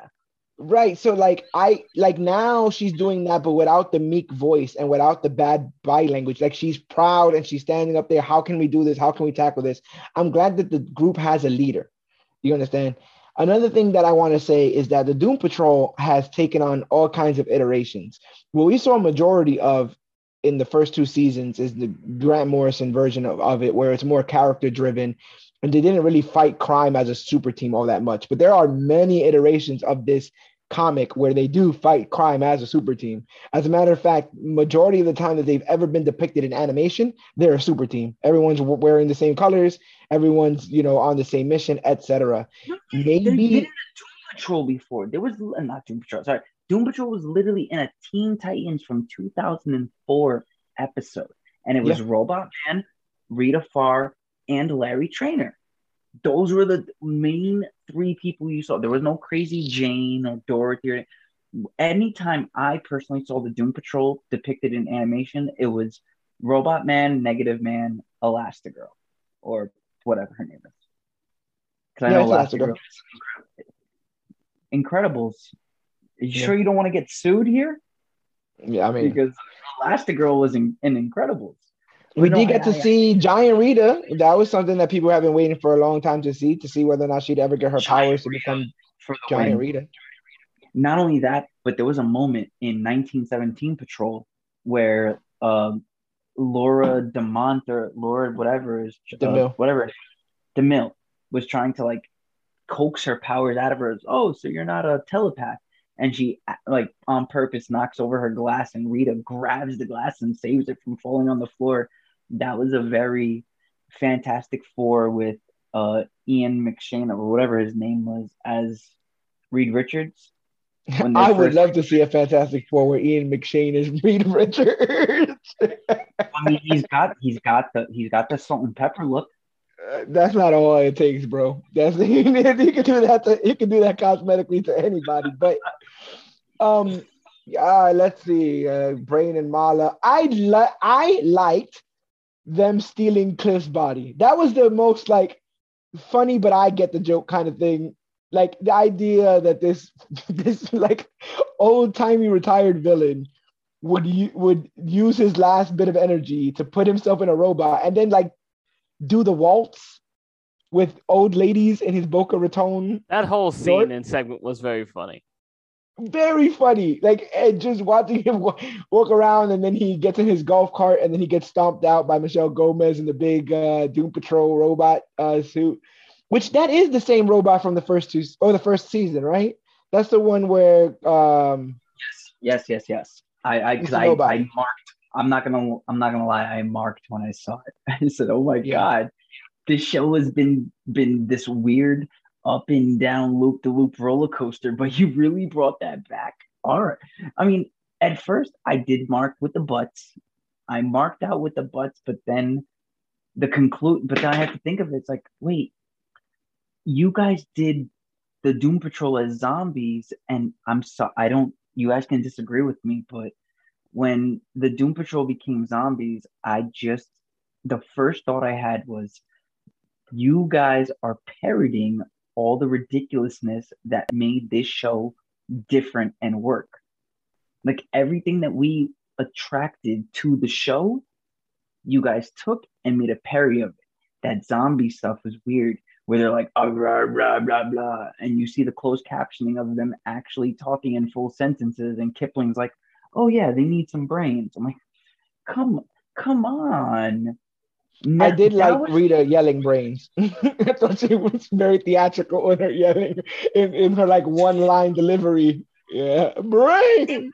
Genuinely funny, but I, I, what attracted me to, especially when you George got me onto the show, what attracted me to the show was the fact that they were able to blend the most ridiculous of premises with heart and soul and storytelling and character development where this episode felt like Kevin in The Office with the pie episode where they made him think of food to do yeah. accounting, but the entire time of the series, he's an accountant. So you're telling right. me that Kevin is the kind of accountant that can only do numbers through food? It was a real big caricature moment that pissed me, me. I listened to the last season's review that we did, and me and you were talking about whether or not we would see Cliff at that wedding, and they just yada yada past that. His invite to the wedding was a big deal. Whether or not he would end up going, during the whole candlemaker thing where he turned into a in, in- into wax and then he missed the wedding. But how long were they wax? What do you mean? The wedding was literally like a month away. I remember it myself. The wedding was was but they skip still- forward. I want to say two months or three months in the beginning. Yep, yep. Of course they did. I can't remember 100%, but the baby's already born and Cliff's already holding it. Cliff's got Parkinson's. Don't know what that's about. Felt like a weird thing to hang up on that character when, again, I think that he should have been taunted with fame and fortune again and have to make the choice of his family or fame and fortune. And to see himself, he, he could have regressed by choosing to be the glory hog again and missing out on some very important moments in his grand uh, granddad life. But in this season, he's seemingly doing everything he can. The plot is just getting in his way. like the plot gave him Parkinson's, and the plot put him in in you know weird data patrol and all that stuff. You know, for me, uh, I I kind of I came out of the whole thing just feeling like, man, there's a lot of entertaining moments and a lot of really funny moments and all that stuff going on, but like, there's nothing interesting or genuine being done here. So it's Yeah. like there was a lot of wheel spinning. I told Dan, and he thought it was blasphemous when I told him initially, but I was like, this to me feels like someone doing a Doom Patrol impression. Like it feels to me like writers or directors who've never seen the show, I mean, who've never acted on the show but have seen it, what they think the show is. No, you're you're And right. It's all I very surface. No, and I, I think the fans should know that. Okay, I'm gonna tell, and I'll tell you guys straight up. Greg was the first one, and then it was you with me talking privately, where you both literally said, "Oh my god, this is this is kind of a disappointment. This is kind of a letdown of a season." It was Ge- George. Was you specifically that said, "This is actually not what I expected from Doom Patrol." I'm like, now my arms are crossed not because my arms are crossed at the show my arms are crossed at you two i'm like there's no way there's no way doom patrol end up going down in quality and the first two episodes were amazing to me amazing i truly love the first two episodes of the season but then by the time i got to episode uh, by the time i got to undead patrol i'm like what is this and then 1917 Patrol hit, and I'm like, oh my God. I think they're right. I think this show kind of became a caricature of what we loved about the ridiculousness because that's it. It was the ridiculousness that this show went through that they decided to say, fuck a story. Let's just have Jane eating zombie asses. Or let's have That's Jane what I'm saying, like, I- zombies. poetically, maybe they cut up a bunch of different plot points, put them in a hat, and then pull them all out to write the rest of this show.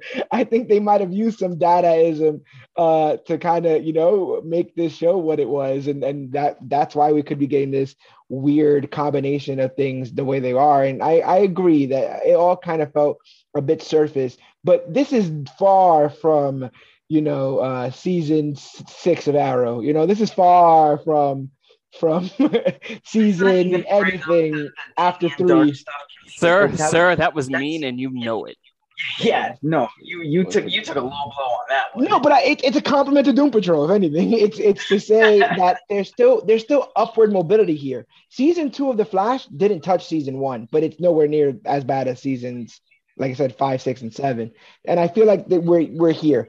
What I think they did here for Rita. Jones in a sense, where it's like you're giving us Oh, characters that we Oh, never season really- three of Jessica Jones is fire. Season one of Jessica Jones is fire. Season two, Oh, that's what that's that that's what that's what you didn't like. You didn't that like mother season, two season, because man. Why why are why are we focusing on Trish I and the mom? still mom haven't so seen much? season three. Bro, and it's because of season two. Th- That yeah, kind of no, taste out, you know? I, I kind of liked season two though. But but I why wonder- did we focus so much on Trish and the mom? I wonder if this if this was changed in any way to to attract new viewers. I wonder if it was simplified in any way, if it was streamlined in any way that would attract new viewers. What I did notice is Larry doesn't have a single a homosexual moment in this show, which is very weird because that, that's one of his defining points of the character. Uh, not saying that he has to just be a walking dodo or anything. I'm just saying that in general, it's something he wrestles with. Your personal sexual preference isn't your identity. It isn't your personality. Oh, you're you're gay, you're straight, you're bi, you're this, you're that. Okay, but who are you? I get that. But the fact remains that you were right. Like this, this is just somebody that doesn't get it. They're not getting. They saw all the all the things that we love the most, and they amplified the ridiculousness of it, and that's what pisses me off. We didn't love this show because it was ridiculous the fact that this show could be ridiculous and blend real human emotions and trials and tribulations is what made us love it. But now you're just giving us ridiculousness for the sake of ridiculousness while giving us human emotions for the sake of human emotions. And you're right. Larry didn't have one moment where he was gay this season. And it's not that, hey, you know, gay is a personality trait, but it's like that's a different aspect of characters and superheroes we don't get a lot. We don't right. get a superhero that is battling his sexuality. I think that I think the issue there I think the issue there with that particularly is that um Trainor all, all of that stuff they did with Trainor sexuality is um tethered to his past which is yeah. as we've which is a problem we've had this whole season which is them retreading old ground. And and everything else is that Trainor is a complete social recluse so there's not really a romantic subplot for him. But maybe he should have been the one to then get on the online binge right? Maybe and, and maybe maybe. and, and do all fair. that kind of stuff That's like I, I, feel like there's avenues for them to go in different directions he didn't have to be a repressed gay man anymore like maybe he should have tried his his his you know his wares um somewhere else no, it just felt like a weird backtrack so, sorry, but yeah, backtrack. I, we are. It seems like we're backtracking, but I will agree with Greg on the fact that we we were able to display a homosexual superhero accurately and correctly without it feeling like you know you're catering to an audience and being very open with it but the fact that okay we don't need to give this man a love interest we don't need to keep compounding on the fact that he's gay and he's repressed about his homosexuality, we can go on to all right, now who am I without the negative spirit? I do like that.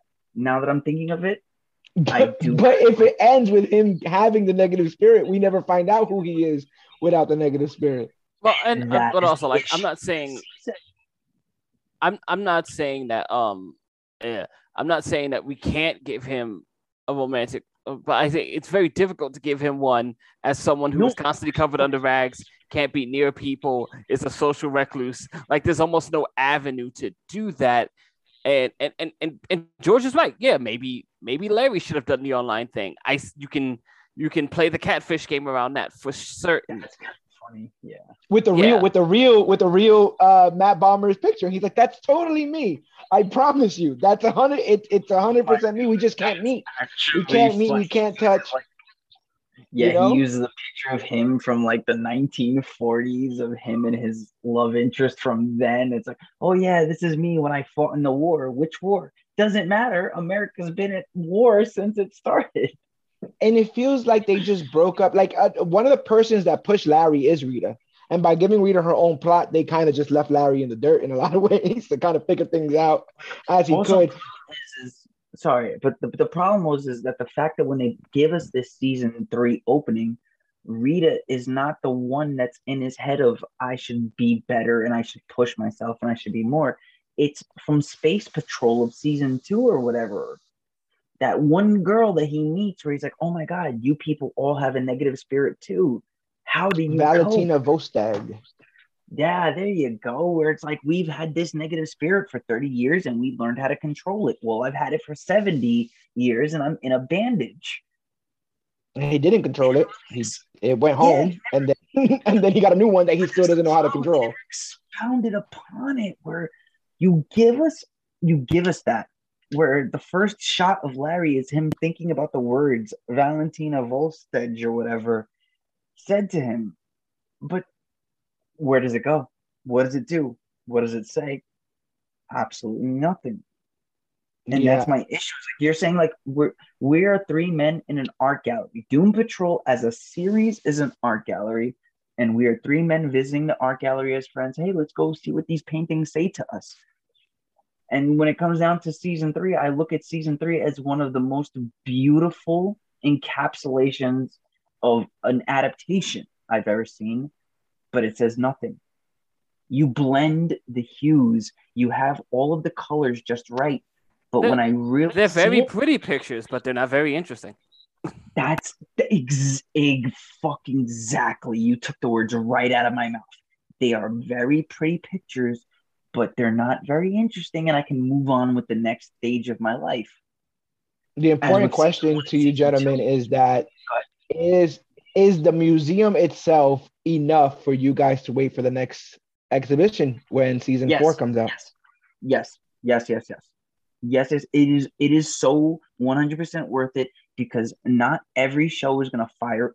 Sorry, not every show's season is going to fire at all cylinders, and you can love a show to death, but there is going to be that one or two seasons where you say, "Eh, that was kind of weak."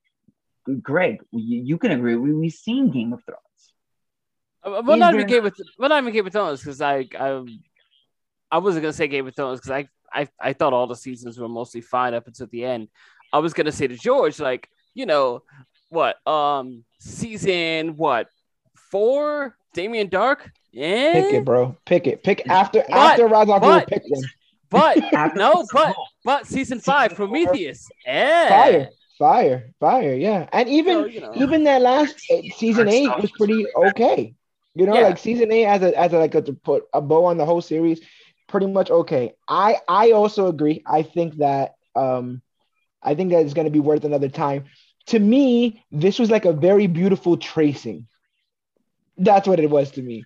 Like I love the original. you're a paint, tracer you're a and you did a very tracer. good tracer. I'm an inker. I'm an inker. They are inkers. He did a very good tracing of it, but it's not. I like the original picture more, but I'll I'll hold on to the tracing if I get to keep it. You understand, kind of thing. Um, but I'm hoping for some big changes in season four. I want Danny back. Stop BSing. Why isn't Danny and the Sisterhood of Dada ha- hooking up? They should be like fucking friends. Like all of them, all those weirdos, and Danny can go hang out. Get me started on my frustration on what they have done to not because I'm biased of the name Daniel, because my name is Daniel, but Danny Street is one of the greatest comic book inventions ever. It's literally a sentient block. Yeah. But now at this point, it's like, wait a minute, how can Danny Street literally be an ambulance? Now, to be fair, he it was an ambulance in the comics, so th- that's canonical. Was Yeah, really? yeah, he does become an ambulance in, in the comics. But the thing is, they I take you can I think that the doors open up and you go into the street. If I'm not mistaken, I think it's like a whole world in there when you when the Shut back opens up. Yeah, exactly. But when they were inside the ambulance, it was just a shot of a normal ambulance and Dorothy talking to Danny on like the new age subway city LED stream. Like, you know, Yeah. you see those LED lights of next stop, the Horace Harding Avenue or whatever. Like, there was no Dorothy and the dead Niles Caulder walking into the ambulance and it becoming this sentient town. It was just a normal ambulance. Danny was just a normal ambulance. And that's what annoyed me the most. Cause, and you can bring it up that he it's canonical, and I'll I will concede and say, fuck, you know what? Fine, it's canonical. At that moment, that kind of made me mad. GT, do you watch uh season the fir- the first episode the day it drops? You give it some time. Where, where, where do you sit on season four? Um, I, I I give it some time, and I I try to. I, I tend to watch these things on my overnights at work, Okay, where I have yeah. time to sit down and ingest and see how I feel. Um, Can I have so, your like, job? No joke. Can I have your job where you can just literally sit at your desk and just watch Netflix? And not all. It's, it's it's it's not that easy, but Right. because right, I tried I tried watching Dynamite the other day while I was at work, and all I could do was just listen to booms of the mat being Yeah, hit. no. For- deep- for that- gotta for that, fry you your phone. For that, you get an audiobook, buddy. But Deep fry. um, you know, I'll, I'll probably watch it right when it comes out. Um, unless we do this again, then I'll watch it closer to the recording because I don't like to figure it. Remember, Yeah, yeah. No, I, I, I, I think I'm, I think I'm gonna be there when it happens. I guess before we end things, we should probably talk about the ending and where that leaves our heroes and where we think things might go. So, Point it. um, uh, uh, we got Robot Man. He has lost his body, even though Rita, I'm assuming, has plans for it.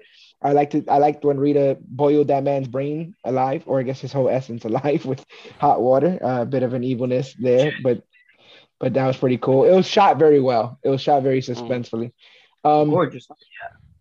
But they are all in their time travel machine, and they're gonna use Cliff the robot, and they're gonna go save the world. They have a a a Justice League level threat, I guess you would call it, like the Starro, except theirs is like a big scrotum or something like that, and they're gonna go face it down. Do The only issue is i don't understand how you can possibly illustrate a scrotum?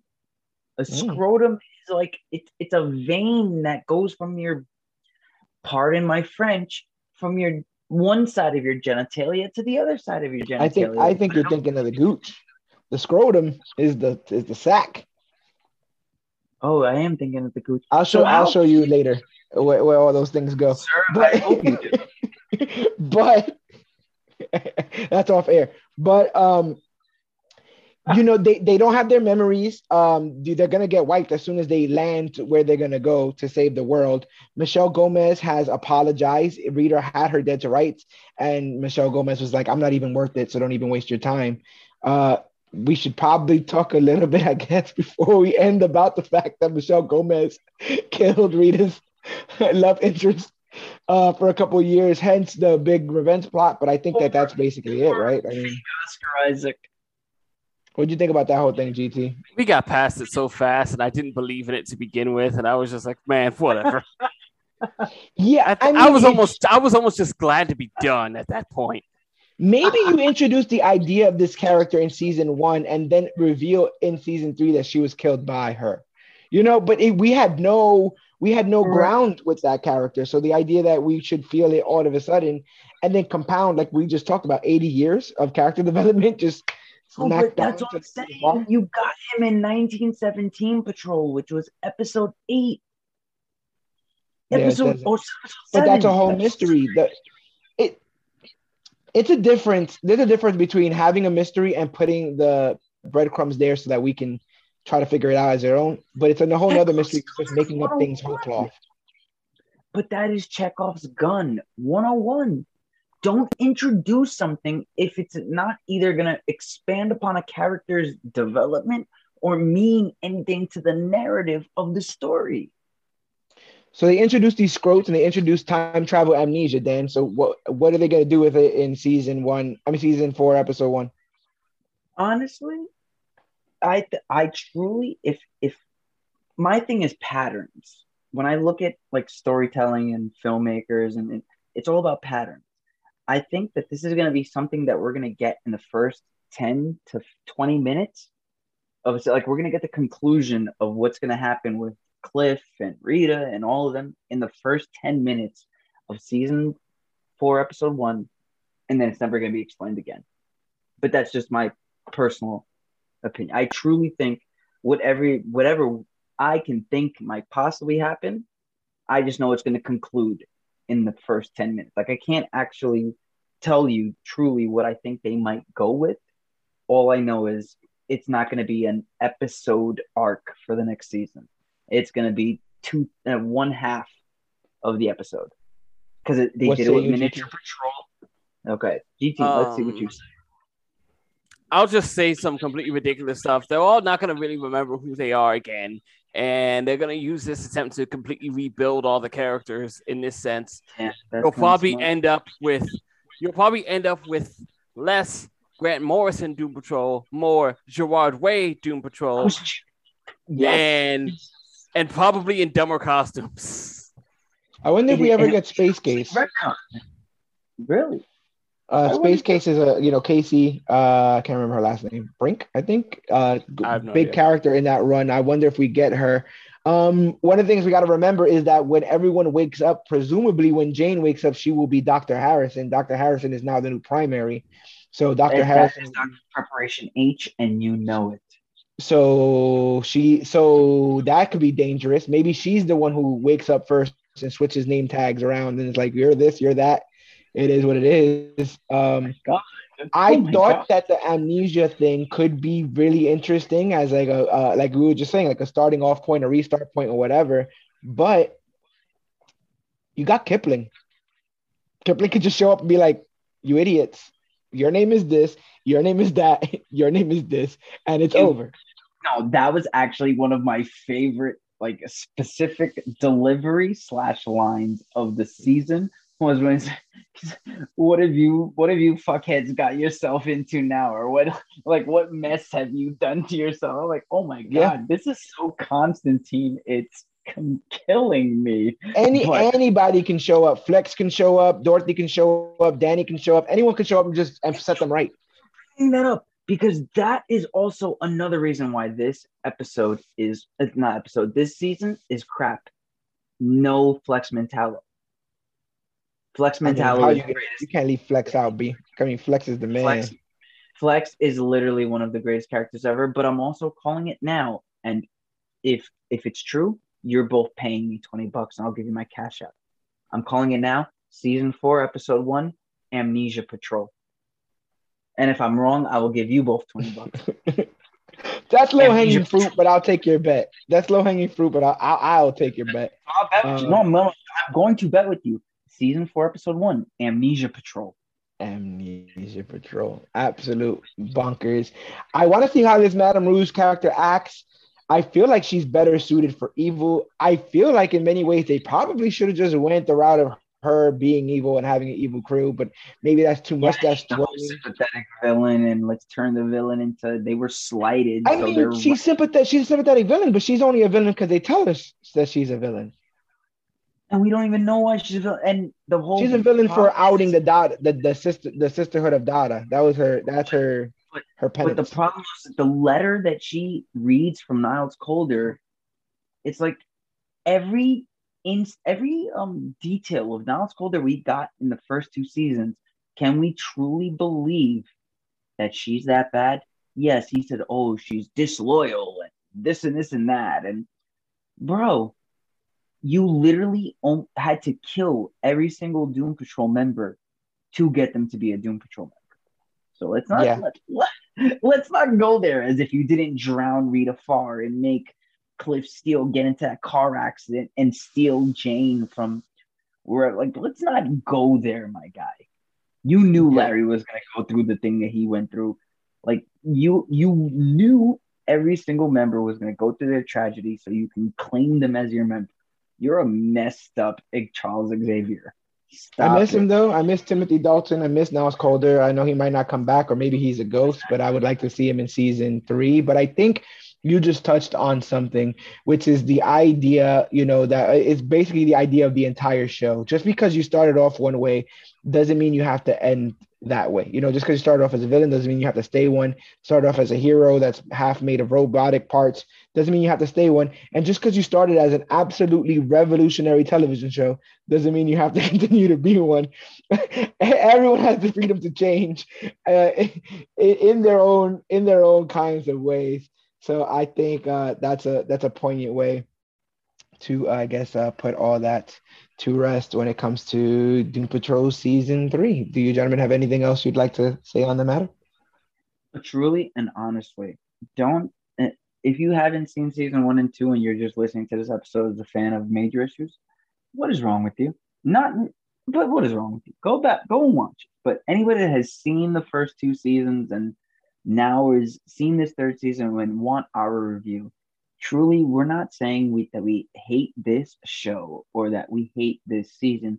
More so that we love the series so much that a season like this was an unexpected turn. Like we're the the whole time NASCAR is doing a left turn, and all of a sudden, out of nowhere, the lap turns into a right turn, and you don't expect it. So I I personally didn't expect the season to be so stagnant, like you know, plateaued at the level that it stood and still battle the same issues of season one. But I love this show. This is one of the top three greatest comic book shows I've ever seen.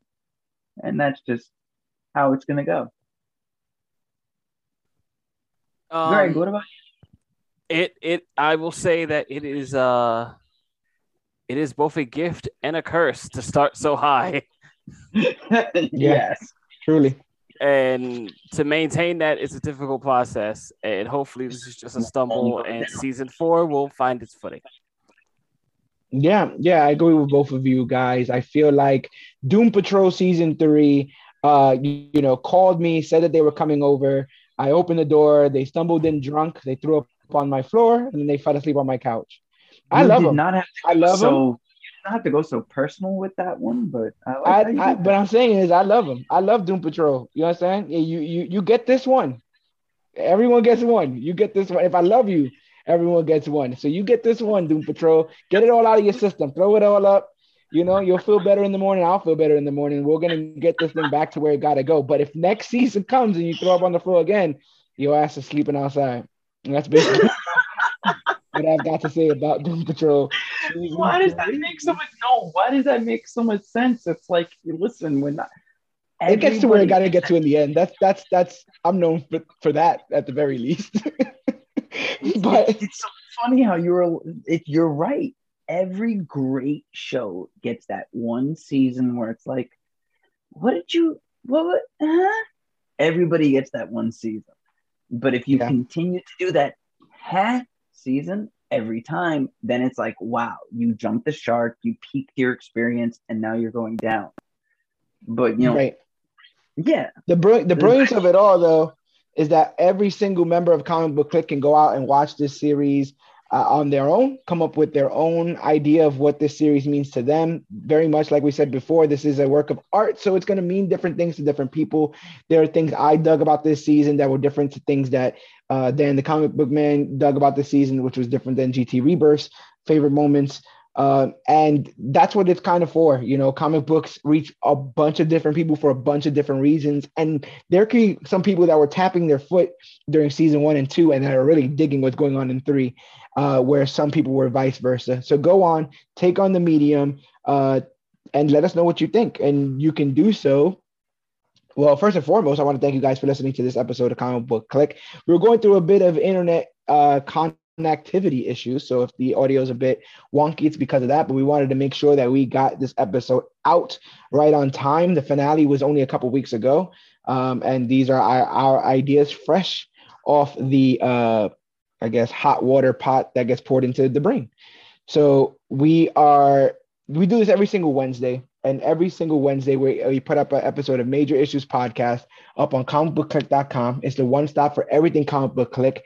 Uh, our merchandise, articles written by us, every single episode of Major Issues Podcast, which is over 200 episodes, over 400 hours of content at this point, all free of charge. Um, we do it tirelessly, but we do it every single week. Knock on Vibranium. We haven't missed a week yet. But if you guys would like to help support us, you can do so by going to comicbookclick.com and hitting that shop CBC link and getting yourself some exclusive merchandise. Uh, maybe you don't want to quit pro crow. Maybe you just want to, you know, you're just feeling charitable and want to give us some money. You can do so by going to patreon.com slash CBC Clubhouse, which is how we keep our lights on here due to some very, very uh, charitable donations from members of the click that and those guys in turn get exclusive access to early content as we produce it. It all goes up there on patreon.com slash cbc clubhouse. So yeah maybe you want to cop a shirt to support maybe you want to go to cbc clubhouse to support or you can rate and review on, on itunes. It's the quickest way for us to grow as podcasters and find out what you like and what you don't because the major issues podcast is available wherever podcasts are found Podbean, Stitcher, Podcast Addict, the Apple Podcast app, TuneFind, YouTube, Spotify, and more. We've gotten to the point that you could just Google Major Issues Podcast and boom, just Google it. We'll be the first ones to come up because we're always talking about the newest, hottest, latest, and greatest things to come to comic books and comic book media. Um, we next week we got Ascender which will be the um the uh, the other half of our two part uh, comic book review of Ascender and Descender. Then we got some big things with Spider Man coming up. We got some Dead, we got some Deadpool killing the Marvel Universe coming up soon. We got some, like I said, the No Way Home stuff coming up soon, and Immortal Hulk stuff coming up soon. And don't forget that Hawkeye is out currently. We got two episodes. I'm just gonna say right now, I would hope that you two guys would want to cover it with me. I'm gonna ask it now. Would you guys like to cover this Hawkeye when it's dropped? Like you two specifically. I'm down. It's up to GT. GT, would you like? Because I'm gonna say it because um I told George offline that like when the Hawkeye season finale happens, it'll be like a year since I read the Matt Fraction David Aja, pay David Aja, um book. So when this show comes out, we'll be able to cover it like a year later. And you have the book literally with you. It's it's you to own it. Uh, Would you? Yeah, I, I would like to if, if I can if I can get the opening. Yeah. Yes, I, I would love it. to do a three man booth with the three of you for this Hawkeye season, the season show. And that'll probably be the next time we all three are in the same, uh, you know, uh, conversation. So be sure to be on the lookout for that. If you guys are fans of this, uh, these guys are my brothers. So tackling any of this kind of subject matter material is always a barrel of laughs, even when the product itself isn't as good as you remember it being sometimes. But that's just that's just how it happens. All right. Don't kiss old girlfriends. That's what this is what this is what we're dealing with right now. But but uh yeah, rate and review us. Uh check us out everywhere we're at, comic book click, all those all that jazz. Um, donate, support, do all those things, people. You guys already know what the what the what the whole rundown is. Um, but I'm thankful, you know, it's still the, the season of thanks. I'm thankful that we still have Doom Patrol, even though it's been a little bit different. I'm still thankful we have the Major Issues podcast, and I'm still thankful that we have Comic Book Click out in general. But my name is George Serrano, aka The Don. I am Dan, the comic book man. I'm Gregory Thomas, aka GT Rebirth. And this has been our Doom Patrol Season 3 review. And odds are I missed something, but you're gonna have to email me or you ain't gonna catch me.